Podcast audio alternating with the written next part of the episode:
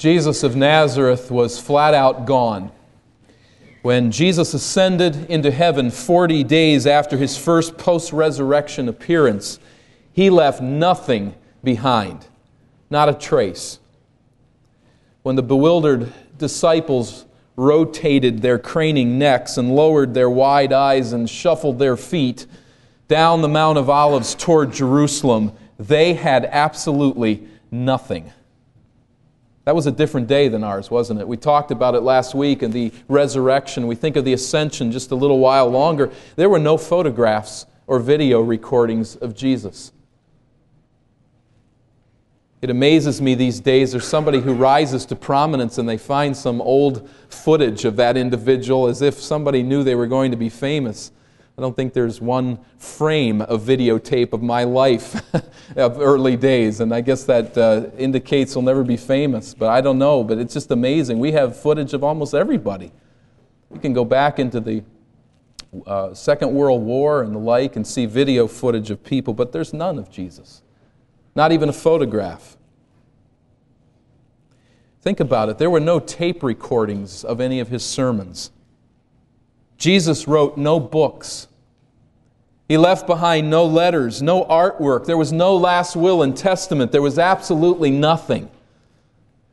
Somebody must have possessed something that he had made as a woodworker, we would assume. Perhaps somebody had the mat on which he slept or a bowl from which he ate, but Jesus left nothing of substance behind. He was gone without a trace. God knew when it was the right time to send his son. And I think some of that is, is purposeful on the part of God. All of it is, of course, but Jesus left nothing substantial behind. What did he leave behind? He left behind memories. Memories of his words and deeds which burned with bitter resentment in the hearts of his detractors and burned with loyal love in the hearts of his followers and still do and will throughout all eternity. As time passed, those disciples began to realize that Jesus was not coming back this week, or in a week or two, or in a month or two. And as the years passed, some of those disciples began to record their memories of Jesus, began to write them down. He left nothing behind but those memories, and they began to write them down in words. Think about this that is all that links us to Jesus our words. These words that the disciples recorded are our only tangible physical link to Christ. No visual images, no words from his own pen, no work of art that he left behind, but we have these God breathed words. And through these words, we too can see Jesus Christ. We embark today on a journey through the Gospel of Luke. We'll not turn there now. Matter of fact, I'd like you to make your way to Psalm 115, if you will, first. We're embarking today on a journey through the Gospel of Luke, who more fully than any other writer of Scripture reveals to us Jesus the man It's a daunting task to enter into a new book and know that you've got to carry it through to the end. And it led me to prayer this week in a unique way. And as I contemplated this journey with you, Psalm 115 came to mind because you have to get yourself fired up with some motivation to go through a book, and particularly one this lengthy. And I thought of Psalm 115, and I'd like to walk you through this as an introduction to our series through the book of Luke and the study of the life of Christ. Why study the Gospel of Luke? This is as good an answer as any, and it drives us, us forward. Psalm 115 and verse 1 Not to us, O Lord, not to us, but to your name be the glory, because of your love and faithfulness. There's the heading of the psalm, the major theme, the glory of God, His love and faithfulness. Now, notice the response on the part of those who observe Israel. Verse 2 Why do the nations say, Where is their God? What are the nations saying to the Israelites? These people don't have any idols. You ask us where our God is, we point you to a statue and say, There's his representation. There's the idol we fall down to. Where's the God of the Israelites? No idols. Where is their God? Here's the answer that Israel gives in verse 3, and that resonates with the heart of anyone who knows God. Verse 3 Our God is in heaven. He doesn't stand on this earth in an image of metal or wood. Our God resides in heaven. He does whatever He pleases. The idols have to be moored to the earth or to the pedestal so they don't topple over. They cannot walk away. They cannot do anything. Our God does whatever He pleases. He is the living God, the true God, the creator of the ends of the earth.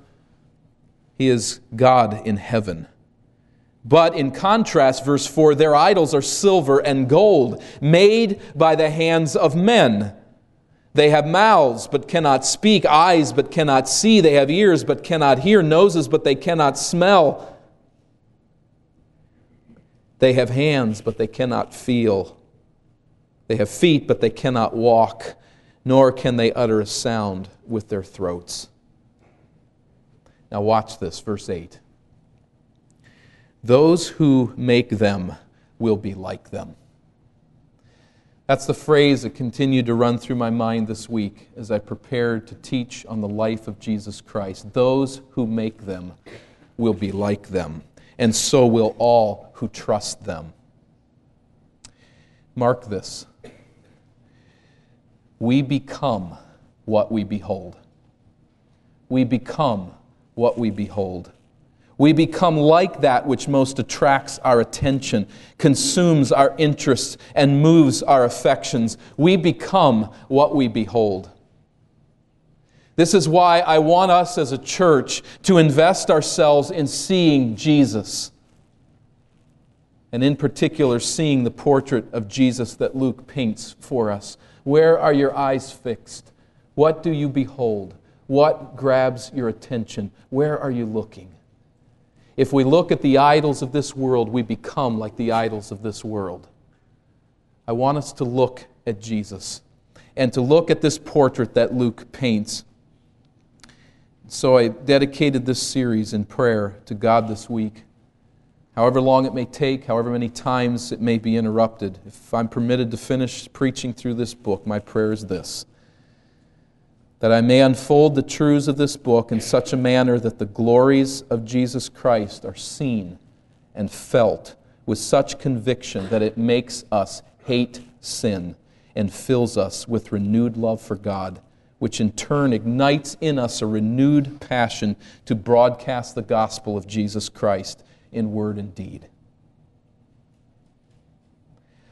I hope that we can put before us as an assembly, as we work together, you through your prayers and through your attention and your meditation, and through the studies that God gives me the ability to put forward, that we can put Jesus Christ before our eyes and see Him and be changed.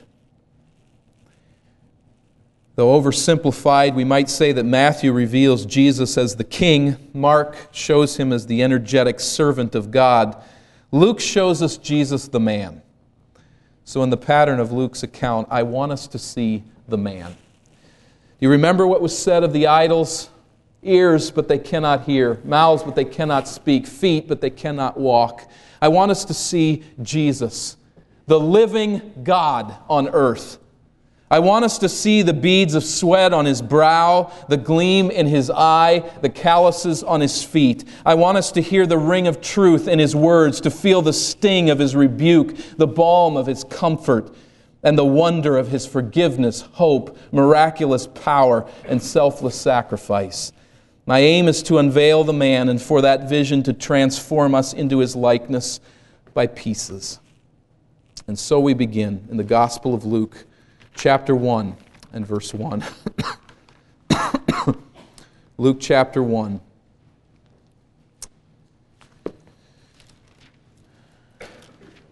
and verse 1. Many have undertaken, Luke writes, to draw up an account of the things that have been fulfilled among us. Just as they were handed down to us by those who from the first were eyewitnesses and servants of the word, therefore, since I myself have carefully investigated everything from the beginning, it seemed good also to me to write an orderly account for you, most excellent Theophilus, so that you may know the certainty of the things you have been taught. As we start out on this journey, we have here obviously an introduction to the book, and I'd like to investigate at some length here this morning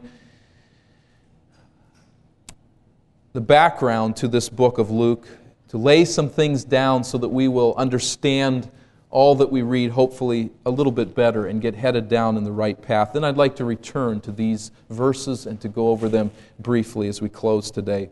But first of all, let's ask about this author, Luke. Luke wrote this gospel. None of the synoptic writers claims to be the author of the book that bears his name. And by the way, when I use the word synoptic, it just means Matthew, Mark, and Luke. John is something of a unique book, though it is considered a gospel. It tells of the life of Christ. It's not so concerned to trace out a long stretch of his life. So we refer to the synoptic gospels as Matthew, Mark, and Luke.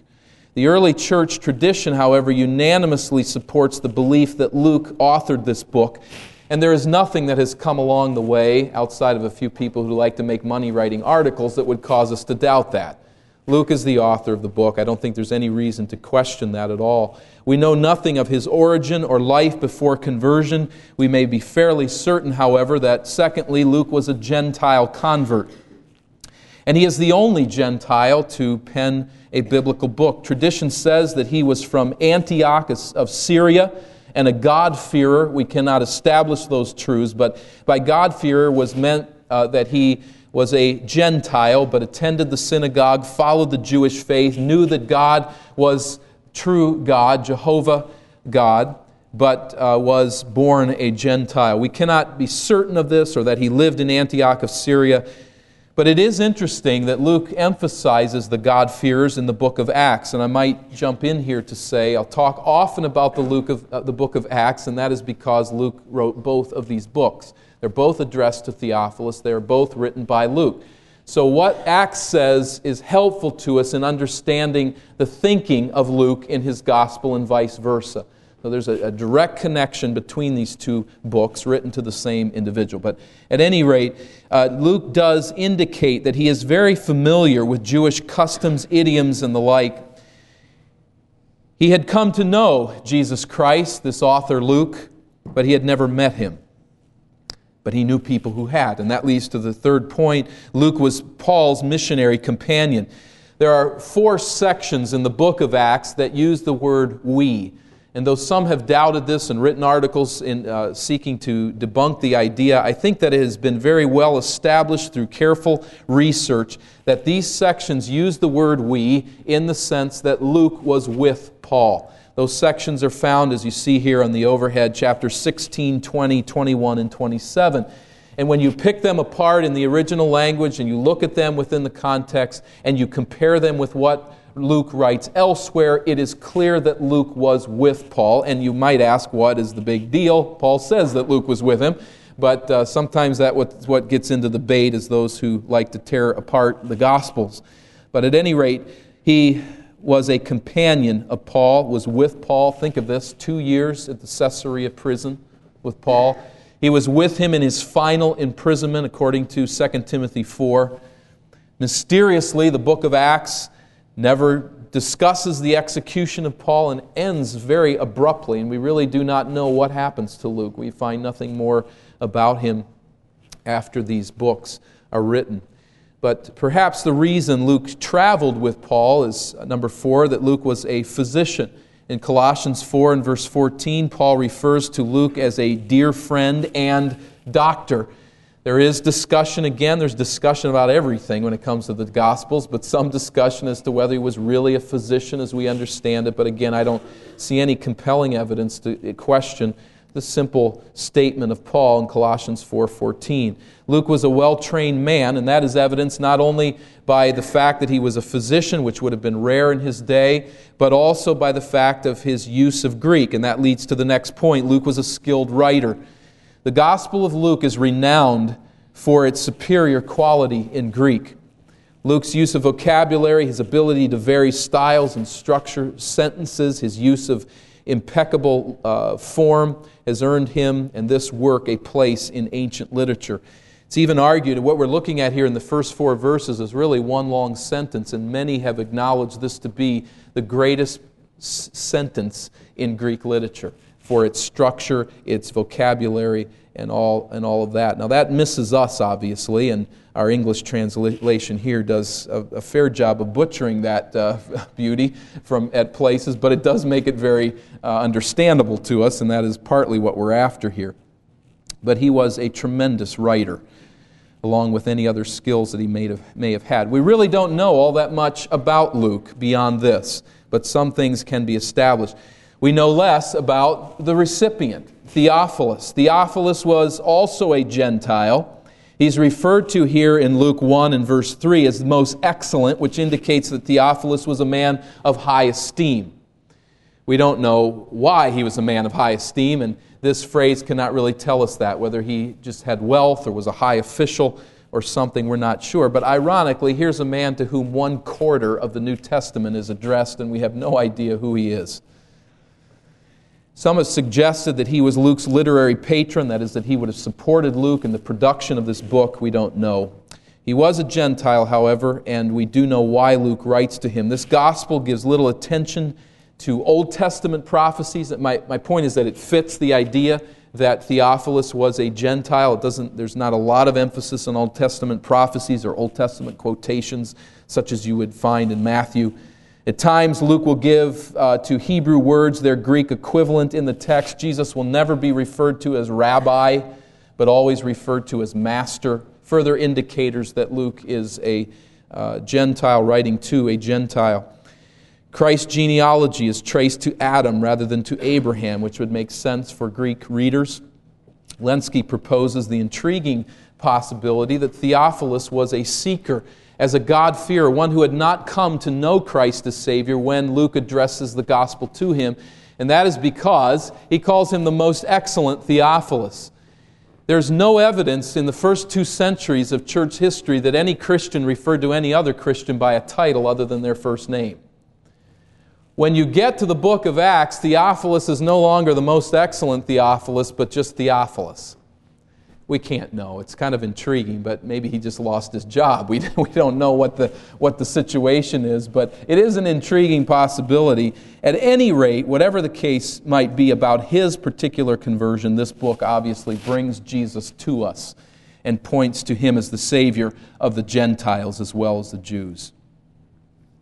The date of the book is perhaps uh, 60 AD, perhaps a little bit later. Could have even been a little bit earlier, but most likely between 60 and 62 AD. Where does that put us? About uh, three decades after the death of Jesus and probably just before Paul's martyrdom at Rome. Again, we mentioned that Luke seems to sort of vanish from the scene after Paul's final imprisonment. We have no idea what happened to him, but the book was probably written about then. Now, there are those who want to put the date much later, so be cautious if you're ever reading if you see a later date into the 70s, uh, but particularly if they're into the 80s, the reason for that is they're troubled by some of the prophecies in Luke. How could, and why do they put it at 80 or why do they put it past 70? Jesus' predictions of the fall of Jerusalem could not be true predictive prophecy, so Luke must have written after the fall of Jerusalem in 70 AD, and so they put the date later. But there's no historical evidence that he lived after the fall of Jerusalem. That's a presupposed problem. Uh, that, or an agenda that those uh, who put a later date are really, I believe, following. So, around the time of Paul's death, prior to the fall of Jerusalem, he writes this book. What is the purpose for it? The purpose of this book, we have to kind of piece together as we read the book, and so we're guessing a little bit here. But let me just offer a few ideas First of all, Luke writes to declare to Theophilus and all his readers who Jesus is, why Jesus came, what he did, And all of this with a view to seeing the reader respond. He seeks to demonstrate that Jesus was sent purposefully by God. God is the agent who sent, or Jesus is the agent sent by God to reveal God to man and to form a new people delivered from sin, empowered by the Holy Spirit to take on Jesus' mission on this earth. Jesus' people are to repent of their sin, to follow him at any cost, to serve his purposes as a diverse and yet unified community. I. Howard Marshall says of all the evangelists, Luke is the most conscious of writing as a historian Yet throughout his work, the history is the vehicle of theological interpretation in which the significance of Jesus is expressed. Let me walk you through then very quickly an overview of the structure of the book.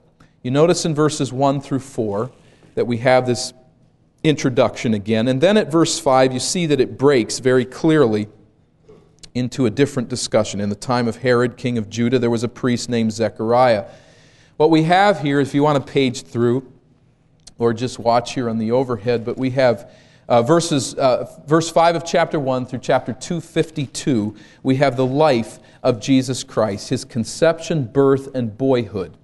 At chapter 3 and verse 1 through 413, we have his preparation for and qualifications of Jesus as Messiah, his uh, pre- preparing him for the nation to receive his um, qualifications through his genealogy and his temptation.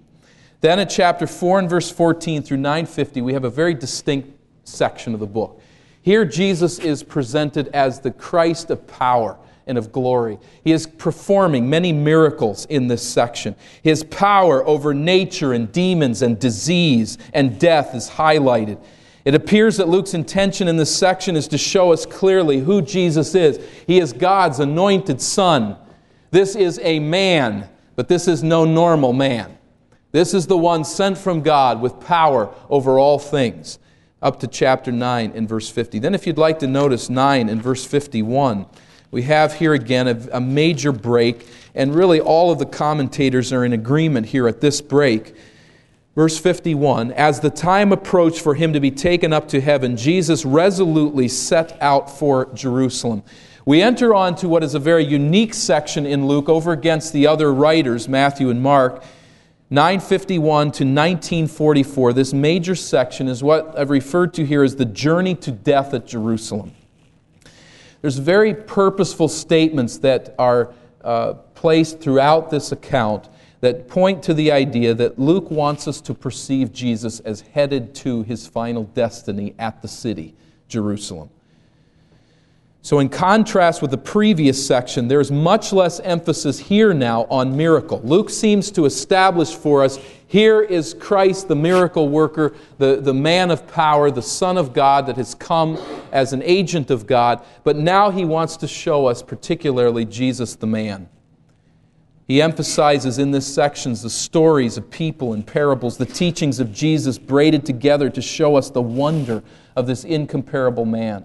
You can't really say that stories predominate or that teachings predominate. They're all kind of fit together to help us see him, to see who he was as a man. This is a profoundly important section of Scripture for us, yielding some of the accounts of Christ, some of the accounts of Christ's ministry found only here we have only in the writings of Luke the prodigal son, the good Samaritan, the rich man and Lazarus, Zacchaeus' conversion, Jesus weeping over Jerusalem, and a whole litany of other sections uh, or uh, uh, uh, scenes and teachings that are found nowhere else. This entire section highlights the greatness of Jesus the man. But hanging as a pall over this section are the repetitive references here in 951, 1322, and, and 33. These repetitive references in 17 and 18. Jesus is headed to Jerusalem. That's his destiny. In this section, then, there's a special emphasis on tough minded discipleship and the opposition that Jesus steadily faces. At 1945, we entered then upon, if we might call this a last section, of Jesus in Jerusalem, his final days there, his last teachings, his opposition, his trial, and then in 24, the resurrection and ascension of Christ. So that's where Luke is headed. It might give us just a little sense in this overview of what he is striving to accomplish in this gospel. There are very special themes that play out throughout the gospel. First of all, Jesus came in time and space to save all people according to God's plan. We need to continue to see this connection to God's providential plan, to his sovereign ordaining purposes in the book of Luke. As one commentator puts it, this is a book about outsiders who are made to be insiders. God sent Jesus to win the lost. Jesus has come to make outsiders insiders. There's an emphasis in Luke, like no other writer, upon Gentiles, upon women, upon outcasts, upon the poor. He is saying that Christ came to save mankind. And Jesus is the quintessential man who has come to save them. In all of this, Jerusalem plays this important role for here is the scene of ultimate sacrifice and victory over the grave. Here on the spot of earth that God marked out in Genesis chapter 10 will play out the story of redemption. Here we see Luke 19:10 that Jesus came to win the lost. And this is a story of that saving grace. Luke tells how Jesus historically died to provide salvation how he rose from the dead to bestow that salvation, and how he will return again to establish his reign and kingdom over all creation. It is a story of salvation from beginning to end. Secondly, there is a great emphasis here, and I'll plow through these more quickly, but a, of prayer and praise. Luke records more about prayer and praise than any of the other Gospels. He records more about the Holy Spirit, and that, of course, leads us where? That leads us into the book of Acts and the strong emphasis upon the Spirit's work there. All of that is here in seed form in the gospel. There's a strong emphasis upon divine destiny. Again, going back to the point that God has a plan and a purpose, and that Jesus is fulfilling that purpose throughout his life. There's an emphasis on prophecy that the Gentiles will be part of God's plan and promise to Abraham. And then there is finally an emphasis on suffering, the suffering of God's people at the hands of a hostile world. To follow Christ is a type of death, a death to self interest and self promotion and an embrace of God. But the Holy Spirit empowers our obedience to Jesus, and this Luke continues to bring to our attention. All right, let's go back then with that overview of the book and that setting. We have Luke, the author, Theophilus, the recipient, the basic structure of the book, and some of the purposes. We'll develop those throughout the series, Lord willing, but let's look now at these first four verses again and, and pick them apart for just a few moments here together. Many have undertaken to draw up an account of the things that have been fulfilled among us. Let me stop here, a little commercial break. But. Uh, take a deep breath as we delve back in here and say, we have to come to terms with what's here because our faith rests on words. We didn't see Jesus, we didn't touch him, but we have these words, these accounts, and we have this description of how they had been put together. And if somebody came to you and brought uh, the story of the little red hen and said, Build your life on this, I think you'd want to find out if that was really true. It's a nice little parable, but who wrote it? Did it have meaning? What's the point of it? We are building and staking our life through faith on the life and the ministry of Jesus of Nazareth. It is important that we see if what we believe is true and if it is grounded. It is, says Luke, and he does all that he can to make that very clear in this very profound statement. Many, he says, have undertaken to draw up an account of the things that have been fulfilled among us. Many. In Luke's day, many of Christ's followers had apparently put forth the effort to record orderly narrative accounts of Christ's life. We don't have all of those records. We don't know how many many is. But there were those who had done so. So Luke sees his book as just being one of those. He uh, is drawing from these eyewitness accounts, recording historical events that people in fact saw. Accounts, that is, of, quote, the things that have been fulfilled among us. What does he mean by that? These things, these historical events of Christ's life, they have been fulfilled among us, apparently the believing community. The us including Theophilus if he is saved, or calling Theophilus to join if he is not. But these things have been fulfilled among us. Do you see there, as I mentioned, we have to keep watching for the place of God and divine destiny. They, ha- they did not simply happen, these are things that have been fulfilled. These are things that were on God's script from the moment that He said, Let there be light, and there was light. This is God's plan. This is God's fulfillment. These things have been fulfilled among us according to God's sovereign plan, and there are people who have written down accounts of what took place. Who are those people? Verse 2 Just as they were handed down to us by those who from the first were eyewitnesses and servants of the word. They were handed down, that is, these writings, these things handed down, they were handed down to us. And that phrase, handed down, is a technical term meaning with great precision and care. They were handed down as authoritative teaching. Now, what do we need to do in our culture if we need something to be documented and sure and authoritative? It needs to be somehow hovered over by a lawyer, right? There's got to be some type of money that passes hands and a stamp that's put on the document, and it has to be on file and it's secured, and they say legally this stands put. That's this world. That's what's going on here in this time. The ancient peoples knew how to hand down accurate historical information. It was a way of life for many in those times. And with great care and great precision, they handed down these facts about Jesus as eyewitnesses of what happened as, as servants of the Word. Whether these are two sets of people, the eyewitnesses and servants, I don't know if is real necessary to divide the two, but we do have two ideas. First, they are eyewitnesses. That is, these were people who saw Jesus. Did Luke see Jesus?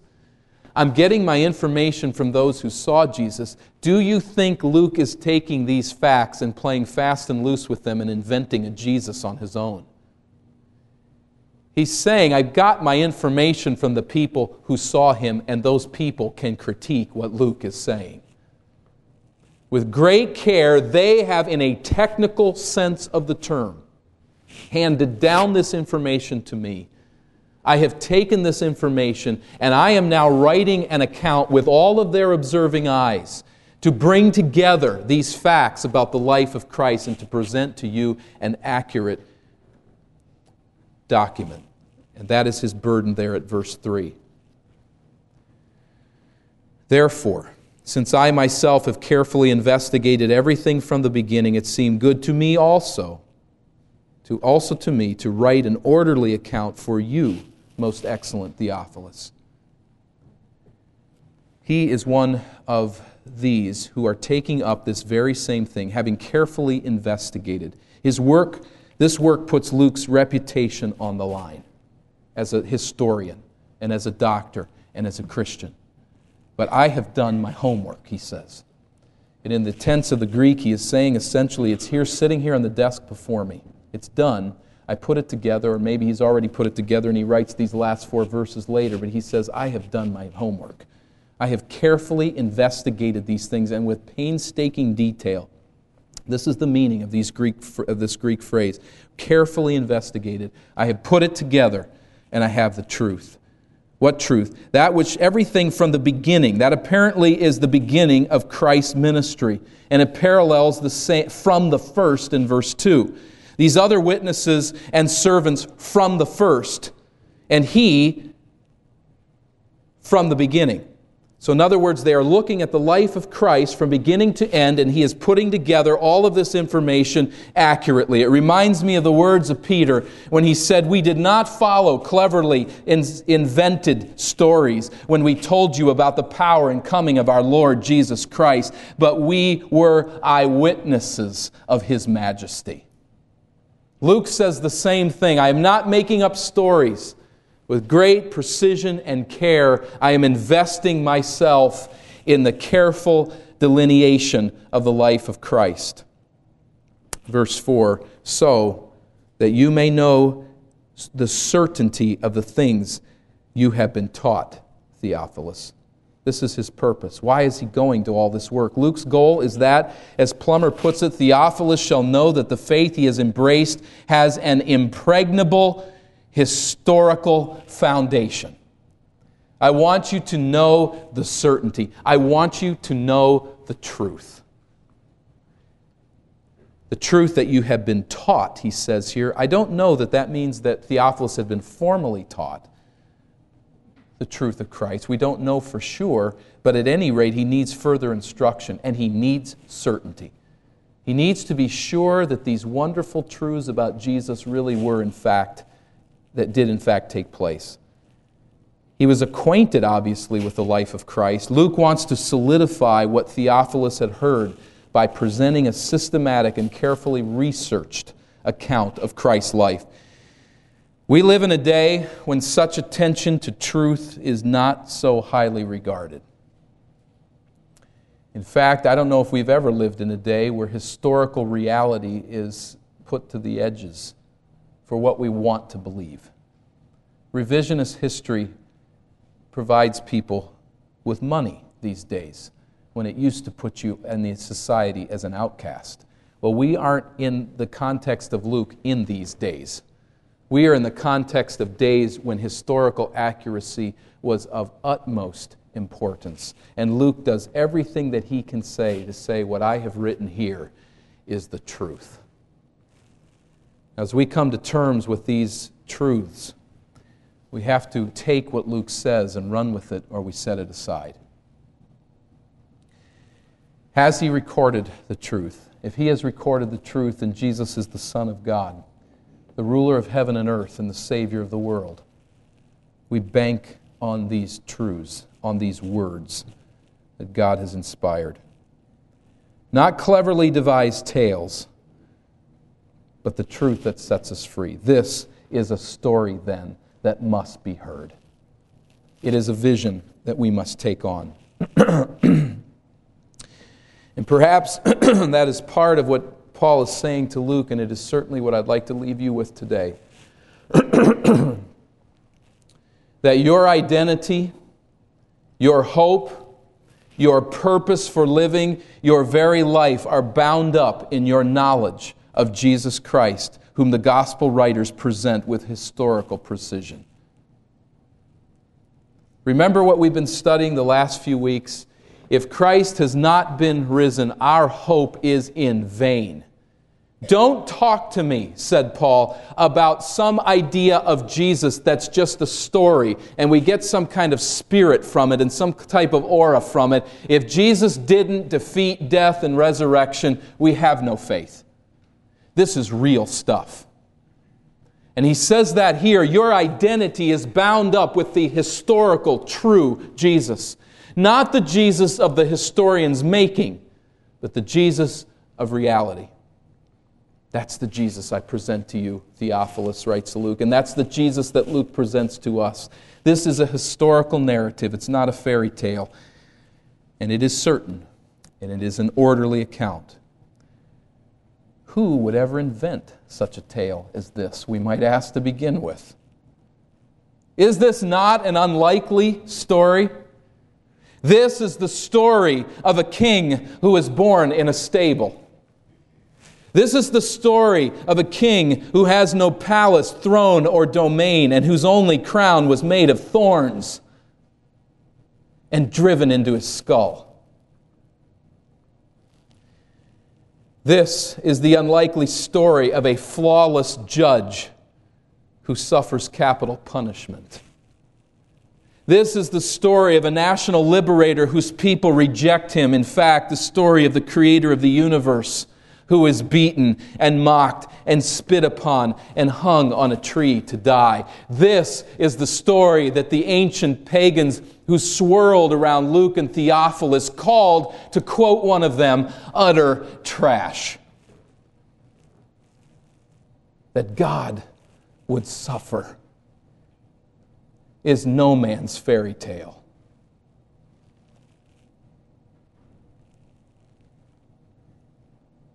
This is the record of Jesus' life through the words of Dr. Luke, words by which God the Father shows us his Son.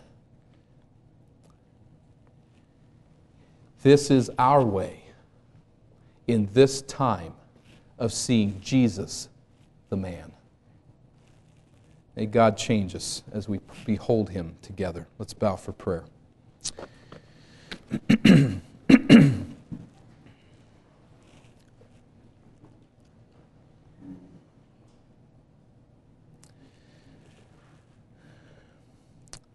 Our Father, we come into your presence humbly and we ask, Lord, that you will guide us into your truth as we look at it in this book of Luke as you give us life and opportunity. God, we want to see Jesus, and we realize that we have some tremendous challenges before us. First of all, we did not see him in person and did not live with him. But also, we've had a couple of thousand years to get used to his story. And in our own personal lives, some of us perhaps several decades. But I pray, God, that you will help us to blow away the cobwebs and to blow away the apathy and I pray that we will, in fact, as you deal with us as a church, look to the life of Jesus Christ and be moved by who he was and who he is. I pray, God, to this end, that you will nurture your church and bless us and teach us and guide us into his likeness, I pray. Please answer this prayer of mine, which I trust now is the prayer of your people, that you will transform us as we behold the man, Jesus Christ.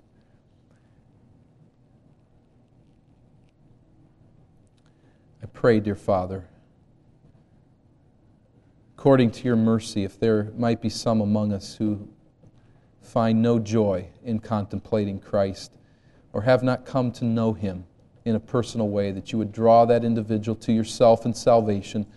And Lord, that through uh, these sermons, though our intention is to go from here as those who proclaim the gospel. I pray, Lord, that should it be your grace and should it be your mercy, that there may even be some who attend to these sermons that come to know Christ and identify with us as your people. We thank you, dear Father, for your mercy, and I pray, Lord, that you will guide us in this endeavor. In Christ's name I pray. Amen.